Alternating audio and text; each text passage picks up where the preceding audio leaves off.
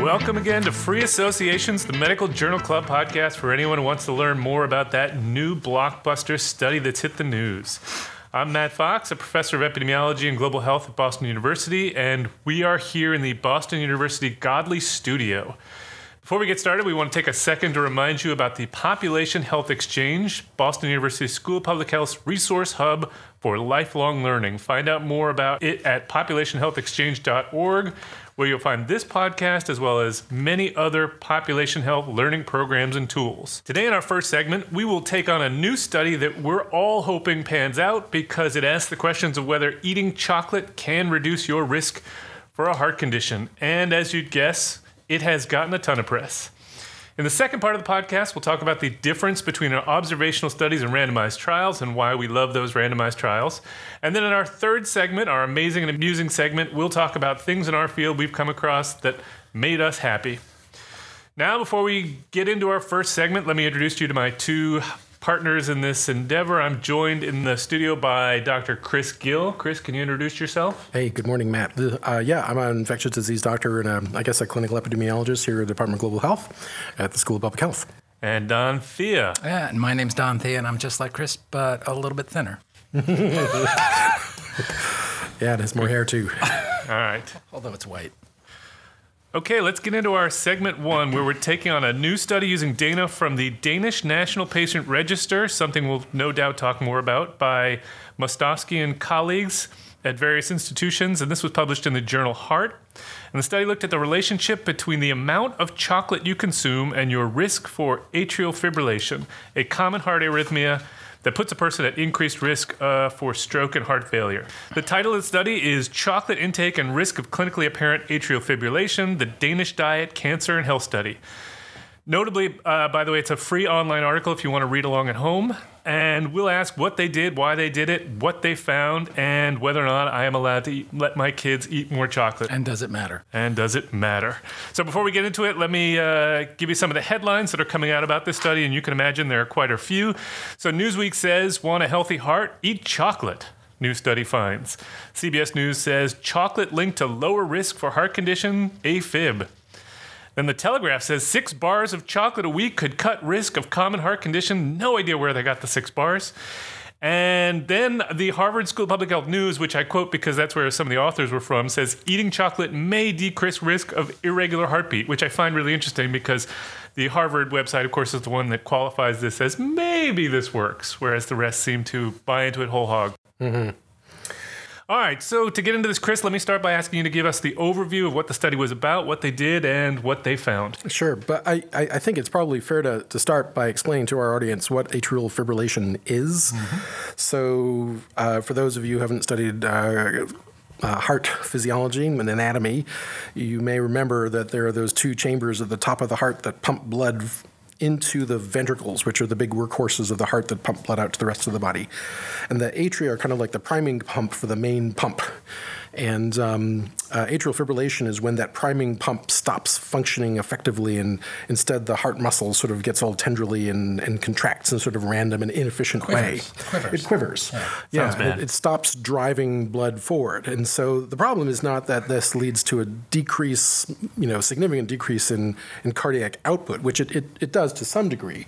But the problem more is like if you're ever looking at like a waterfall and you look at the edge of like the waterfall and there's a little eddy with a leaf sort of spinning around and around in a circle and not leaving you know, going over the waterfall. Like there's billions of water just like feet away plowing over this waterfall, and yet right at the edge there's a little eddy of, of a leaf spinning, just not going over the going waterfall. Uh-huh. You're like, why doesn't it go? And this is kind of like atrial fibrillation, that you got little parts of the heart where the blood just does not go. It just sort of sits there and spins. Okay. And the difference is that that blood, when it sits there and spins, turns into jello very quickly. And then if it suddenly finds its way into the circulation, whoop, off you go, and you get a stroke. And that's basically the problem with atrial fibrillation fibrillation is that right. it's causing That's a bad strokes. All right. that's So a what, thing. the, what do they find here? So here they were they were kind of looking at this interesting hypothesis as whether as to whether uh, uh, eating chocolate uh, could reduce your risk of having atrial fibrillation, and there were some theories as to how this might be. One of which is that it reduces inflammation in some way because of flavonoids in the chocolate, or maybe that it reduces oxidative stress, or maybe it changes the coagulability of blood, or maybe it uh, does uh, what I have a whole list of vasodilation. So it had like four putative effects that chocolate could do based on other epidemiologic studies. And so they, they use this, uh, this uh, cohort database uh, from Denmark. So the, the Danish Diet, Cancer, and Health Studies, the name of it, and it has nothing to do with breakfast pastries. It has to do with the country, Denmark. So we just want to be clear about that. Um, they're not advocating the eating of, of uh, Danish. They uh, don't specifically say you can't have fibrillation. danishes. No, they didn't even comment on it, surprisingly. I was really hoping that almond croissants would, would be beneficial because well, they're my one favorites. assume, but that's French. Yeah. Anyway, so um, and so you know they they had this cohort of uh, about fifty seven thousand people who were enrolled uh, back in '93. Yes, it's a very big study. And Denmark's healthcare system is a little unique in that everybody is assigned a national identity number, which is linked to their medical records. And so wherever you are in Denmark, having any kind of event or treatment or vaccination or drug given to or medical encounter of any kind that is linked by this one number and captured in the Denmark in Denmark's comprehensive data sets, and they are able to track you with this sort of, you know, uh, astonishing uh, um, uh, fidelity. Uh, and completeness, right? And so it makes Denmark a very good place in which to do epidemiologic studies for this reason. So they, they re- recruit all these people between 93 and 97, and they follow them out uh, through, I think it was 2009, so it was a good long so, time yep. forward. And during that time, they looked to see if any of these people uh, had episodes of new onset atrial fibrillation.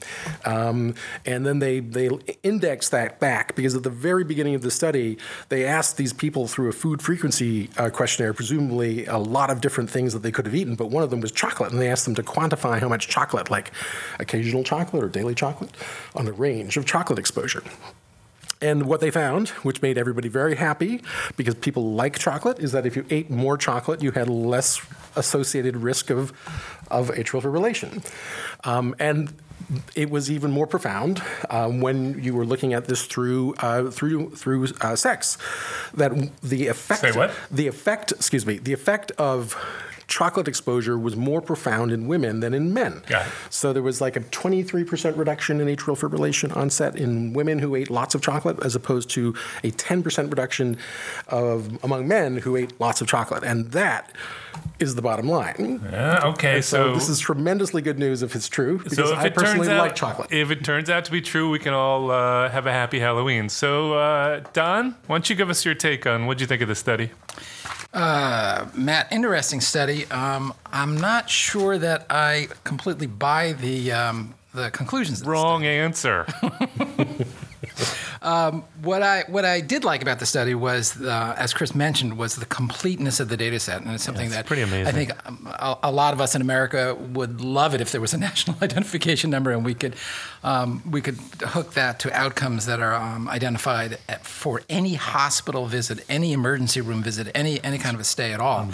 It's you know it's really it's it's really pretty remarkable. Um, however, I think that there are some some um, some issues in terms of the way the study was conducted, as far as I'm concerned. what, what's, what's your what's your biggest? Well, my biggest is that they asked um, at baseline about a whole series of covariates, and we've talked about this. We talked about this last time. And covariates, Covariates meaning other variables. other variables things? that might also have an effect on on atrial fibrillation. Right. And they had a fairly long list of covariates that they considered, but they didn't really have information that could contribute to um, those covariates. Like, for instance, sleep apnea is one that we know is a risk factor for atrial fibrillation. And, and, and while they identified that, and they, they, they identified the fact that um, sleep apnea is a consideration, it was not something that was elicited in the questionnaire or followed over time. So I think that that, along with a number of the other covariates um, that they couldn't control for, really calls into question um, the findings in, in my mind. And so this is this is as we talked about on the last podcast. This is the confounding problem. As I heard this described the other day, risk factors like to party together. That's right. So you get you Especially get when somebody throws in chocolate. Exactly. So in this case, I, I wasn't thinking about uh, sleep apnea, but I was thinking about other things that might go along with eating chocolate that might also go along with uh, risk for, I don't want to say AFib because I don't really know the details, but certainly heart heart illness in general. Uh, well, the, the other really big one is caffeine. Yep. And caffeine, I mean, caffeine is is is, is renowned for causing or, or exacerbating atrial fibrillation. And and I think when you get into the data and you look at the caffeine consumption Yep. in some of these people, you can see that there really there really was a lot of, of increased caffeine consumption in the group that had the highest risk of atrial fibrillation, i.e., the group that did not take a lot of chocolate. They had more caffeine consumption than the, the group that consumed a lot of chocolate. And So that think that immediately makes me makes me think that this is a spurious finding. Do you, do you think what's going on is that they're sort of substituting one caffeine source for another caffeine source? That is to say, they eat more chocolate and therefore they crave less coffee? No, no. I, I- I think I think that there that that the amount of caffeine that is in coffee far and, and soft drinks and, and other sources far exceeds the amount of caffeine that would be in the chocolate. Now that's if caffeine is one of the um, explaining variables. It could be the flavonoids that they talked about. I don't know, but caffeine to me is a really key player here. And and people like to drink coffee and, eat people- chocolate together. yeah, and coffee contains Oh, so s- good. so much more caffeine than, than chocolate. And in fact, it, it- the chocolate consumed in this day in a study was all milk chocolate, which contains less caffeine than dark chocolate.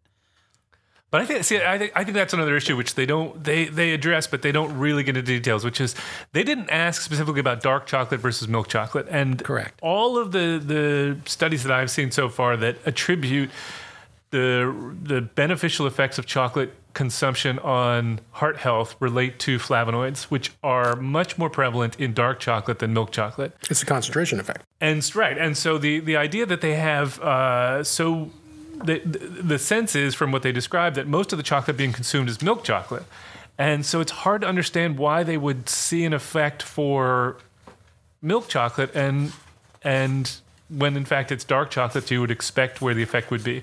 It also just as somebody who doesn't uh, know enough about afib it always you know whenever i think about chocolate i think is particularly milk chocolate you're consuming fat and sugar along with the flavonoids. And presumably those things are not good for your heart and so the idea that those are together and you can't really control for uh, those two aspects. You can control for total calorie intake, but but being able to tease out what what what is going on in chocolate when chocolate had, presumably is going to have both beneficial and harmful effects seems to me quite tricky.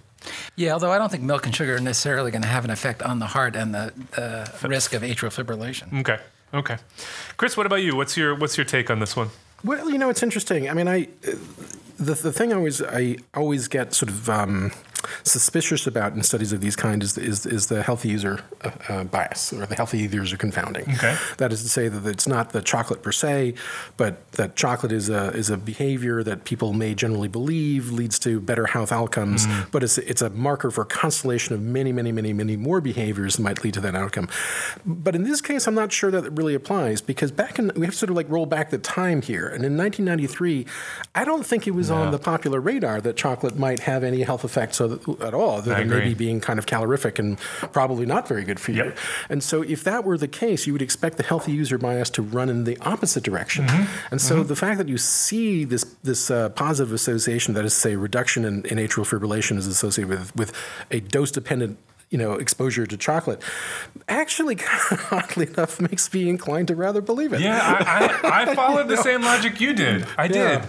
Um, you know, I can come up with all kinds of problems, but I can't necessarily explain away the effect. And I think that's a key point. Is that it, it's again we- talked about this last time. It's not enough to just say there could be a problem. It's to think about what would that problem do. Right. And in this case, I, I think you're right. It would. It would actually have, you know, made it harder to see an effect when in fact they saw one. You know, it, and, and just to sort of extend this discussion about coffee and chocolate, which which I, I probably uh, would agree. I bet they they are. They, they tend to migrate together because chocolate tastes I great in coffee. I like Hence, them together. Mocha, right? Very popular, right? It's like Reese's peanut butter cups, right? Two great Two great tastes. tastes that taste great together. Yes, indeed. Get So- your chocolate out of my peanut butter. but you know, the, the same sort of epidemiologic biases apply to coffee, which has been vilified for decades as being Even you know, though we know it is the sweet brown nectar of the gods. and I'm drinking it right now Uh-huh. because I don't buy it. But because um, you know, if you was, if the popular wisdom is that coffee is bad for you, and you see protective effects you know, now you're going, you're swimming against the current of the healthy user effect. And it makes me think, like, if coffee is reducing the risk of heart attack and stroke and cancer, it's like, hmm, you know, drink up, Drink up. drink up. you know, All I'll buy right, that uh, one. There's one other issue that I had with Yep. this was that um, it's, it's you don't really notice it until you look at the table, and I know we're not supposed to be talking about tables because the, the listener can't really see the table. But what what I think is important is that, and it's understandable that in the group that uh, consumed very little or no chocolate, the the number of diabetics in that group was higher Yeah. than it was in the other groups. Right. And that's completely understandable because if you're diabetic, you don't want to be eating chocolate. That's not a good thing for you. But we also know that diabetes is a precursor or can exacerbate um, atrial fibrillation. So that made me think, well, this it's another another possible reason for why this is a spurious Good finding. point. And Good that point. would work in the opposite of the direction that Chris and I are arguing Right, for. I that's right. prefer. I, So there. I prefer our theory because it. uh, Because you like chocolate and you like coffee. I like chocolate. All right, so I want to make one last point before we move on. Objective scientist. Absolutely, that's how this works. Uh, one last point uh, before we move on, which is that uh, what do you make of the size of these effects? oh, they're, they're smallish.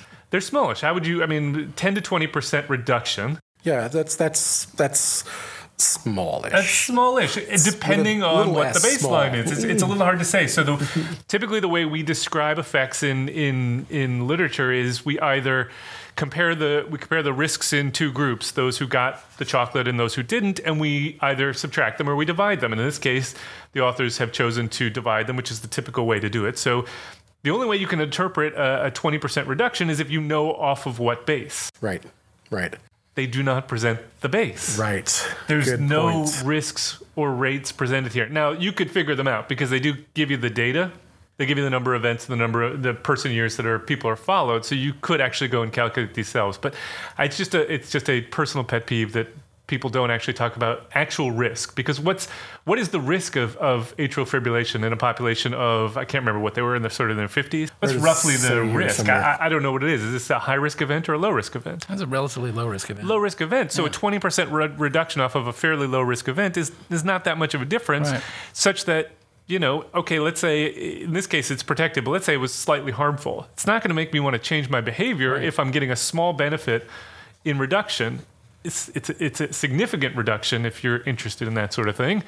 But uh, the actual magnitude of the effect is, is quite small. And I think that's something that we, the, the, certainly the lay press misses, Mm. right? It's just eat six bars of chocolate and, and everything will be better. Right. Sort of the so what factor. Yep. I, I know we're going to move on, but I, I do have one other want the thing last that, word? that Well, I con- want- I want- concerned me in, certain- in terms of the, the plausibility of the All data right. and the risk for massive misclassification. Oh, which that's was- a big issue that we didn't talk about. Yep. Well, I mean, it's, it's the you know the past chocolate consumption behavior extrapolated for over a decade, and Right. you know just because they did then 15 years ago does Doesn't that mean mean, they they, do now. continued forward to do the same? Who knows? But back then, you know the the, the number of people out of this 55,000 who reported eating chocolate only once one to three times a month, which is an implausibly low Liars. exposure to chocolate, was almost half. 22,000 people listen, I say would s- they don't like to, they don't eat chocolate on a regular basis, and I'm just like, wait a minute, It's just not that is just possible. not possible in, in in Denmark. They have excellent chocolate in Denmark. I what, agree who with are they you. trying to fool? I eat chocolate once a month, if that. Okay, you're off the podcast. you're done. All right. All right, I, wa- do think. I, I- oh, glass word. All right. I want to add one more thing. Don Thea gets I- the last I- word. yeah, I, I went. I just did a Google search to find out other effects that are attributed, good effects, good effects that are attributed to chocolate, and I Oh, found boy. over thirty-five good effects. All right. In terms of um, decreasing stroke, decreasing cholesterol, protecting skin against sun damage, assisting What? with weight loss. Apparently, there was a study in Finland which indicated that if the mother ate chocolate during pregnancy, their children smiled more. oh no, that's They a were that's a given. That's a given Decreased right stress in mothers, prevents diabetes, helps with brain injury, decreases blood pressure.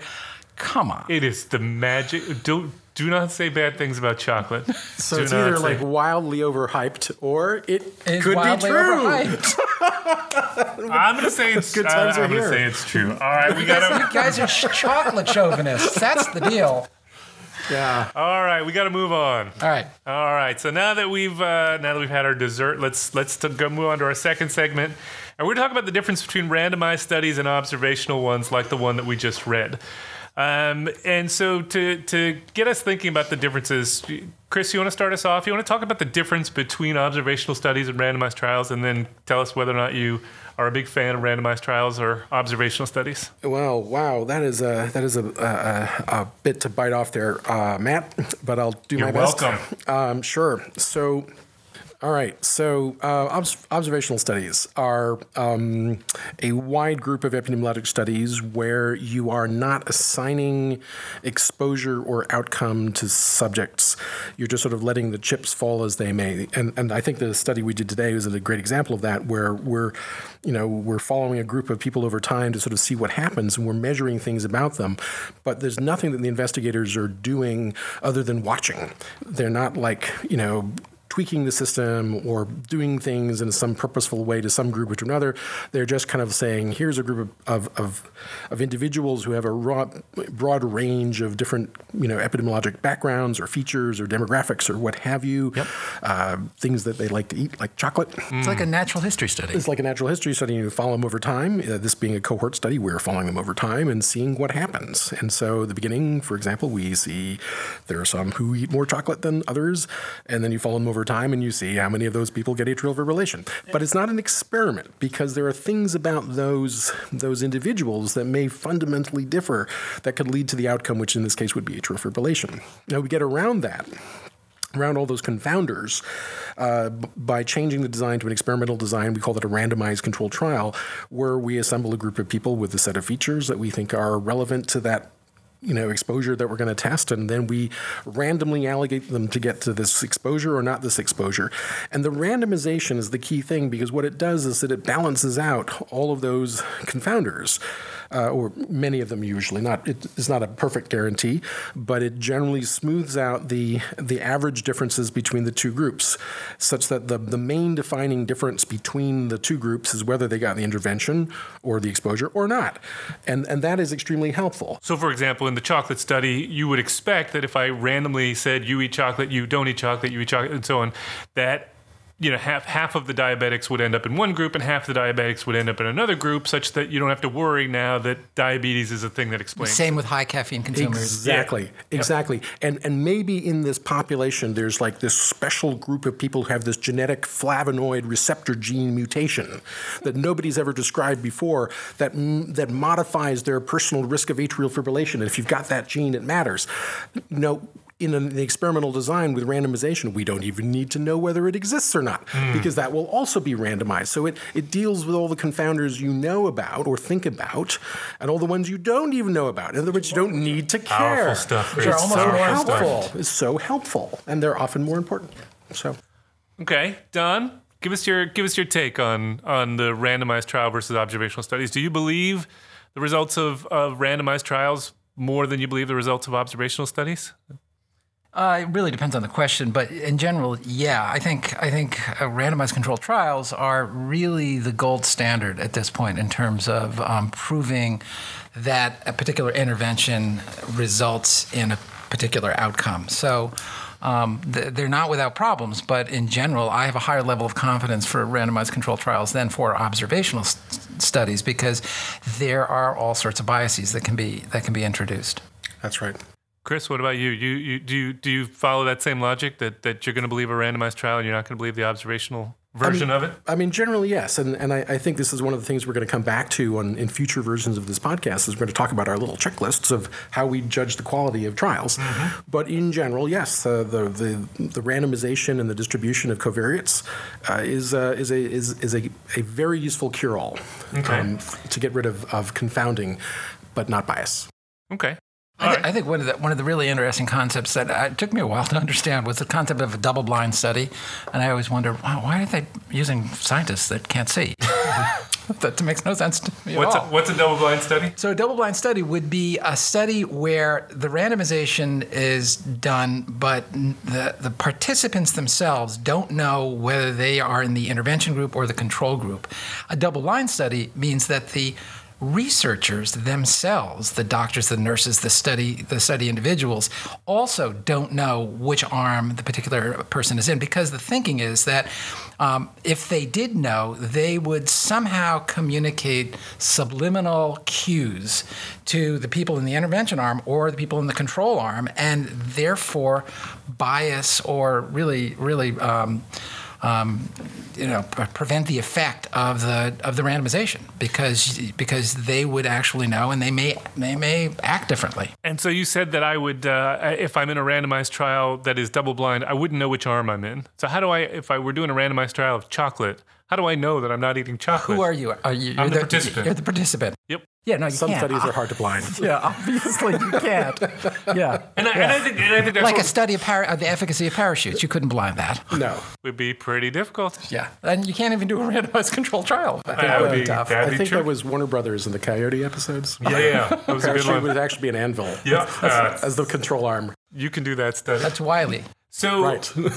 so I think that's where I'm going with this, Don, which is that I, I, I so I share your your love of the randomization part of the randomized trial, but the the the the, the thing that, that strikes me as as um, when I read randomized trials that I, I I'm not thrilled about is the idea that these are not always very realistic interventions that they're doing because the conditions are so controlled and the populations that we're doing them in are so different from the general population that I don't always know that uh, what we're getting in a randomized trial, while probably very valid, whether those estimates actually pertain to anyone that that, that any, anyone that that would be likely to receive these interventions, or um, that the intervention could be delivered in any way that actually would mimic what actually happens in the trial. Yeah. The other the other the other thing I will say, though, in favor of randomized trials that I like, in addition to the randomization issue, is that randomized trials have well defined protocols.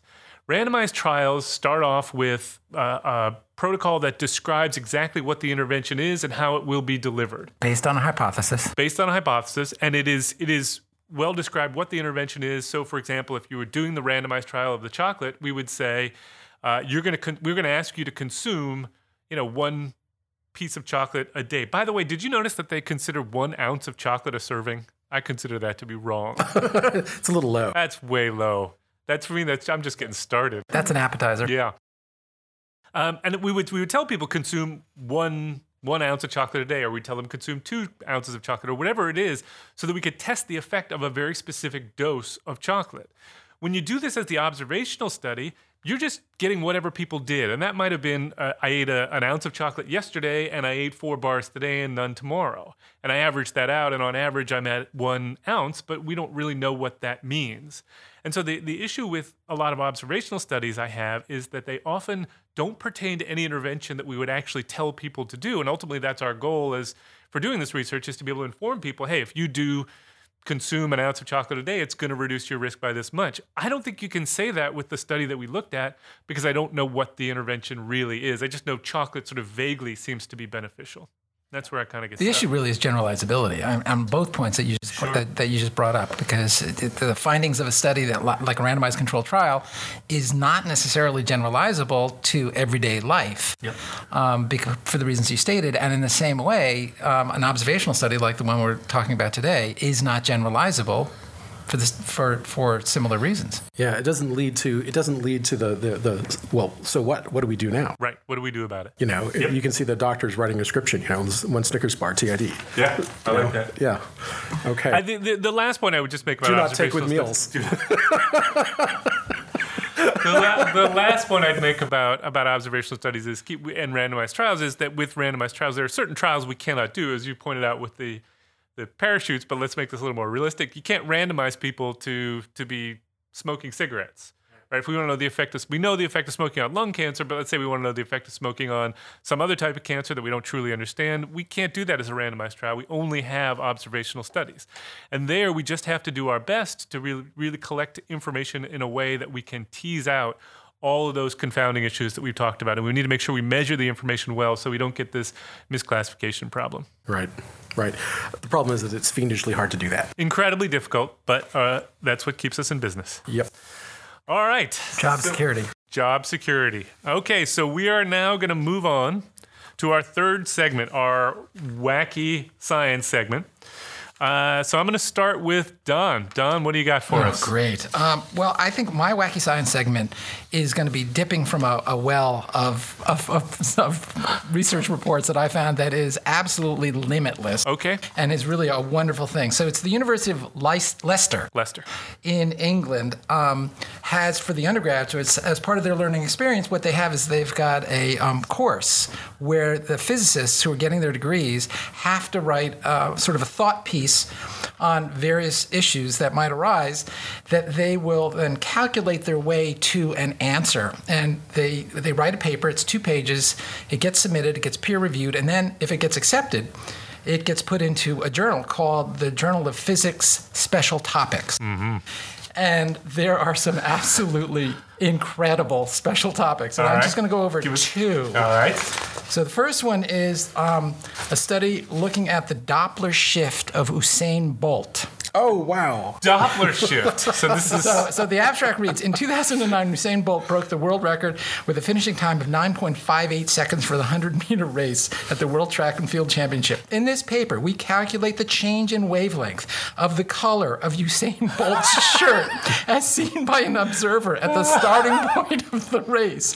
This phenomenon is also known as the Doppler effect. Or the We Bolt find, effect. we find that throughout the race, the maximum change in the wa- wavelength of Bolt's shirt is equal to two femtometers. Oh, the old this is much femtometer. less than the human eye can uh, d- detect. So you're saying, so theoretically, theoretically, if, right. if my eye could detect it, I Right. would, as Usain Bolt is running, I would see his shirt change from red to blue. And just like the red shift that you see Slightly see, less red. Just like the red shift that you see in stars at night. Right. I see So that they all the time. calculated it, and That's they calculated two beautiful. That is- femtometers. Let me do the second one. All the right. second one was is entitled "We Scare Because We Care." Oh, So they're taking their uh, their idea from the Disney movie, the Pixar movie um, Monsters Inc. Excellent film. Excellent film, uh, which focuses on monster pairing Sulley the Scarer and his coach Mike. It is the job of the scarer to enter a child's bedroom whilst they sleep, scare them in order to obtain their screams, which are then stored in scream canisters. Yep, makes sense. At the end of the film, Sulley says to Mike, laughing has 10 times the energy of screams. Yep. So, Z. Harrison, um, Mondi, and C- G.S.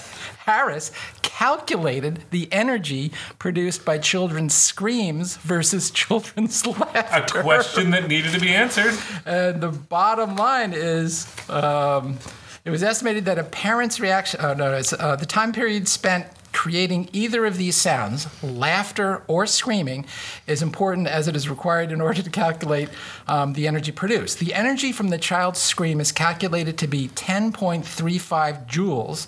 In comparison to 1.31 times 10 to the minus 3 joules mm. from laughter. In reference to the claim made in the movie, laughter does not produce 10 times What? more energy than screams. It is in it in fact generates approximately 8,000 times less energy. Oh, you've got to be kidding. You're telling me Pixar is giving me scientifically incorrect information? Completely wrong. This so makes you should not be Can you- deriving your scientific. Wow. And to be clear, can you convert a joule to a femtometer for me? No, it's not Oh, it possible. can't be done. No. Can't be done. All right. Well, that is upsetting. And then and then for oh uh, boy. You can't you can't stop him. for next week, I will be talking about what if it's always sunny in Philadelphia. Oh. and, and we know it's not. All right. Chris, Wow. over to you. Wow, I'm not gonna be able to top that. I know you're That- not. that is uh, that is first of all, that's a bummer. I am sorry to hear that. Um, but now I know what to do to my kids. we got to get some energy going here. Right, right. So you Things got to torture them is what you got to do. Is to get more energy out of your kids. Fortunately, they've gone to camp. So by the time they come back, I'll have forgotten all about this. Uh-huh. Um, so I, I found in the journal um, Science Signaling 2017, uh, the author Annalisa M. Van Hook, who I think is, is this a journal you regularly No, no, no, no. But it's it's under the it's uh, one of the science subjournals. Sure. And they have like editor's choice of, of, of cool topics. And this one really stood out, which is macrophages don't take more than they can eat. Uh, so, uh, Unlike you know, we're- chocolate. we are, right, the big chocolate eaters. Um, macrophages are the big chocolate eaters of the immune system, the immune immune system, and they, uh, their job is to eat foreign uh, pathogens, mostly bacteria, Yep. and destroy them. Yep. And so, um, you, you, the, the way this sort of works in, in broad terms is that the macrophage is sort of, you have to imagine as this, this sort of slimy amoeba like thing covered with surface receptors that grab onto uh, patterns, molecular patterns that are common in bacteria and fungi. Mm-hmm. And if it sees them, it sticks to them, and then it tries to sort of wrap itself around it. And, and when it succeeds and, and, and completely envelops one of these, these pathogens, that's called a phagosome. And the, the, the contents of the phagosomes are basically what was outside of the macrophage plus the bacteria. So it's just like it's just like a little piece of the outside. So that in itself does not kill the bacteria. The bacteria is just as happy in the phagosome as it was outside, right? Yeah. Because it's the same. Okay. So now you got to like kill thing, right? Yeah. And so to do that, there's a multi-step process, as you'd be not surprised to hear, where first of all the phagosome has to has to has to come connect with another organelle called an endosome, which is basically a little glob of fatty lipid surrounded by chloride channels that are constantly pumping chloride to make a gradient and thereby pulling calcium ions into themselves mm-hmm. against the, gri- the gradient because they're Yep. making electrical gradient. And the, the calcium is very critical here because it's the calcium that later triggers the third step, which is to allow the endosome, which is fused with the phagosome, to then bind with lysosomes, which are the things that are filled with the really nasty chemicals that kill the bacteria. Okay. Okay, like, you know, basically acids. Yep. And so you have to have the, the endosome uh, uh, joining with the phagosome, and then the endosome basically being the on off switch that tells the lysozymes to come in here and like kill this thing that I found. Yep. Okay? And this whole process is highly regulated, and there's a multi step uh, process of, of signals that go through this. Um, and they have some great names like PGRPLE, which is the pattern generating recognition protein pattern. Uh, I don't know what the other, but it sounds like purple. Which activates an enzyme called relish. Relish.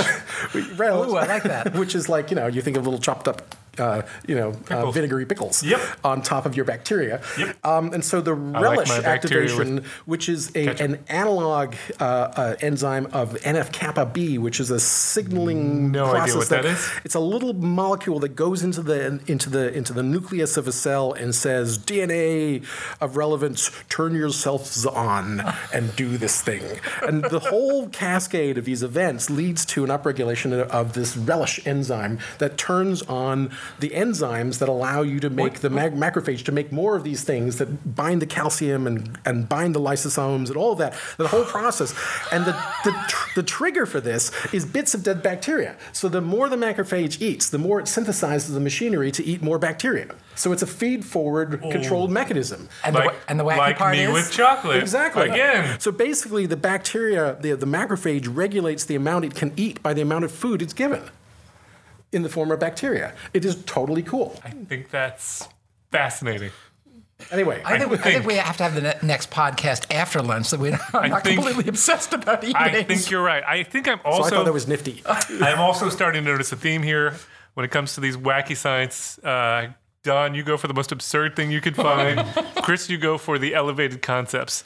Let's see where I go with this. Okay, so for my uh, piece of this, I found something that just made me quite happy, which is that uh, there was a uh, so I, you've heard me talk many times before about the peer review process. Peer review process is the process by which journal articles, articles on these uh, of the type that we read for the first segment, get published. Is that that they get submitted to a journal and then they get sent out to experts to review them, and they try to poke holes in them, come up with all the problems, and send it back to the authors, and they get a chance typically if they think it's a good enough paper to respond to those comments and if they can respond and fix all the problems then it gets published. And uh, typically a reviewer is asked to uh, make a recommendation as to whether or not this thing should be rejected accepted you know uh, need more information that kind of thing. Well and it, it for those of us who are are submitting journal articles, it can be a harrowing process because you put your life into this paper and then you send it off to people who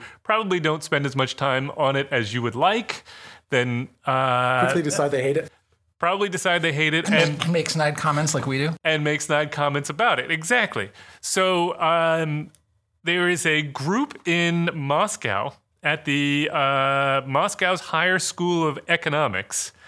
And there was uh, uh, someone there who had a, uh, I think it was like a Kickstarter campaign to raise money $2,500 to build a monument to peer review. and they have they have made a monument. It's a it looks like it's a cube that looks like uh, uh like a die a die die what's the singular of dice die one die One die. uh, that has on it uh, all of the major categories that you can give to a, a peer reviewed paper. So they've got uh, major changes, minor changes, accept, revise, and resubmit, and reject. And, you know, this presumably is the way it works. Somebody gets your paper, they just roll the dice, see which one comes up, submit it right back. So I really, I Oh, I really like that. Wow. I really like this, and The I like that somebody. are staggering. They are staggering. I love the fact that somebody has the sense of humor in Moscow to put that together. So they have peer review in, in Russia. Apparently so, yeah. Wow. Apparently so. So I always thought that peer review was something that hap- happened at seaports. Ah, no. That is that is a different kind of peer review. All right. So that's the end of our program. If you've got any feedback on this or any other show that you want to you want to talk about or suggest a topic for us to take on, you can tweet us at at pophealthex. That's at pophealthex, or you can find us on the Population Health Exchange website. Thanks for joining us. We hope you enjoyed it, and we hope you download the next episode.